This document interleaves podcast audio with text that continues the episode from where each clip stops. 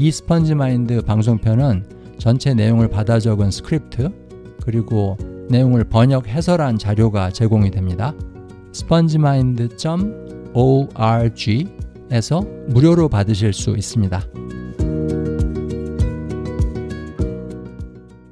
Hey there. My name is Ian. This series of Sponge Loops is about my experience learning Korean. This is the second episode. In the first episode, I talked about how difficult it is to learn Korean. One of the things that made learning Korean difficult for me was that I didn't look Korean. I know this sounds a little strange, but I think it is an important thing to talk about. While learning Korean, I had a difficult time having natural conversations with Korean people.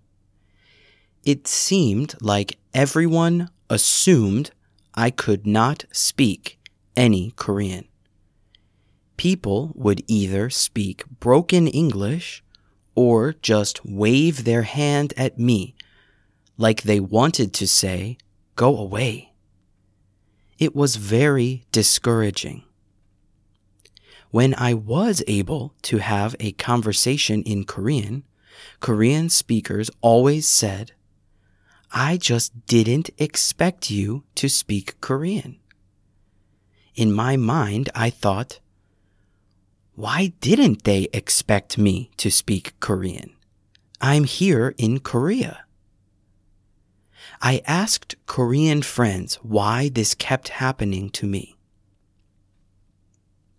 As an American, I know many people around the world have interest in my language and culture.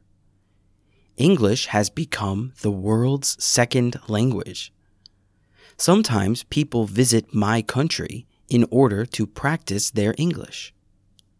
I assumed that Korean people would feel the same way. That was wrong. First, I don't think many Korean people know that there are people in other countries interested in learning Korean. Second, I think that in their minds, Korean people who spoke English to me thought they were being polite. Koreans are told from a young age to learn English. They are told that English skills can help them go to famous universities and get jobs at big companies. When they are children, they go to English language centers where they meet foreign teachers.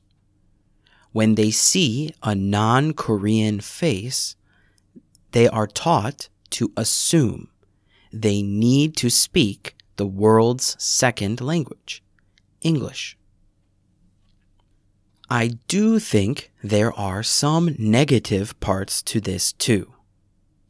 There is a little joke that I have heard before about Korea. In Korea, there are only two types of people Koreans and 외국인. In the dictionary, the word 외국인 means person from another country. But in reality, it means someone who doesn't look Korean. Because some people in Korea think about the world this way, they put all of the world's people with different faces and skin colors into one group, 외국인. Those people probably also think that 외국인 can't speak Korean.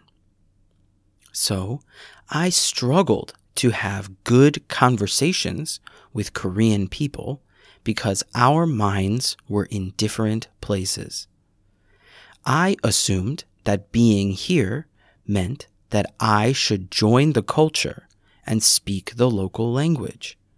But they assumed something else. that the way I looked meant there was no way I could speak Korean.